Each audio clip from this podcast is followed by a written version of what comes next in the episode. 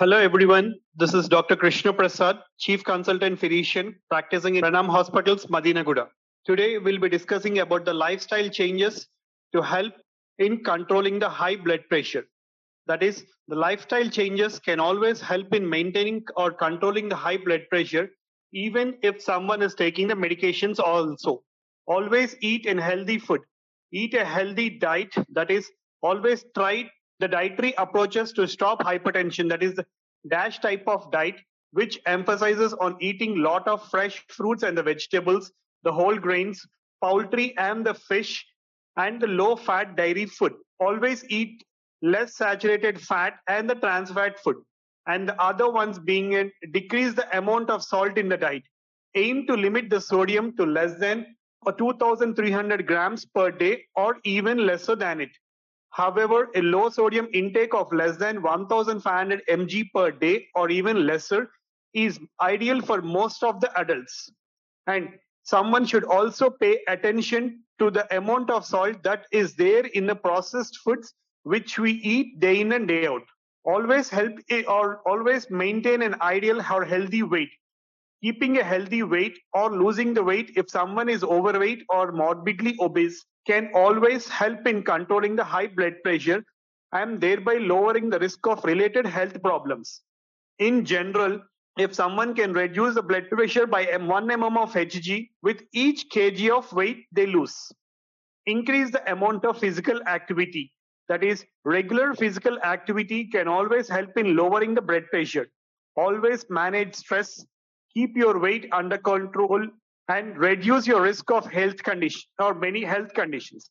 And if you have a high blood pressure, consistent to moderate to high blood intensity workouts may always help in lowering the blood pressure. Aim for at least 150 minutes a week of moderate aerobic activity for a combination of moderate and vigorous activity. For example, try brisk walking for 30 minutes most of the days, which means for at least 5 days a week, or try interval training in which you may have an alternate short bursts of intense activity with shorter recovery periods of lighter activity. Aim to do muscle strengthening exercises for at least 2 days a week. Limit the amount of alcohol intake. And even if you want, let it be in a moderate amounts. Don't smoke. Tobacco can injure the blood vessels and speed up the process of building up plaques in the arteries. That is, if you smoke, ask the doctor to help measuring or help in quitting the smoking. Always manage stress. Reduce stress as much as possible.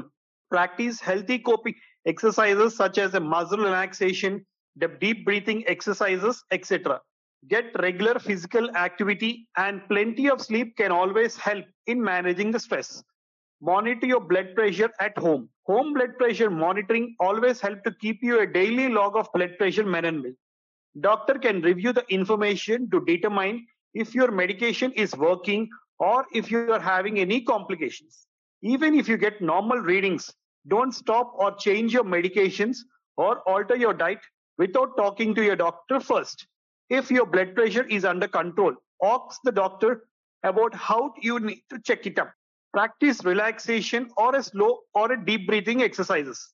Practice deep and slow breaths, which will help in relaxing. Research shows that the slow-paced breathing, that is 5 to 7 deep breaths per minute, combined with the mindfulness techniques, can always reduce the blood pressure. According to the American Heart Association, the device-guided breathing may be a reasonable option, especially if someone has an anxiety with a high blood pressure or cannot tolerate the standard treatments option. Thank you all.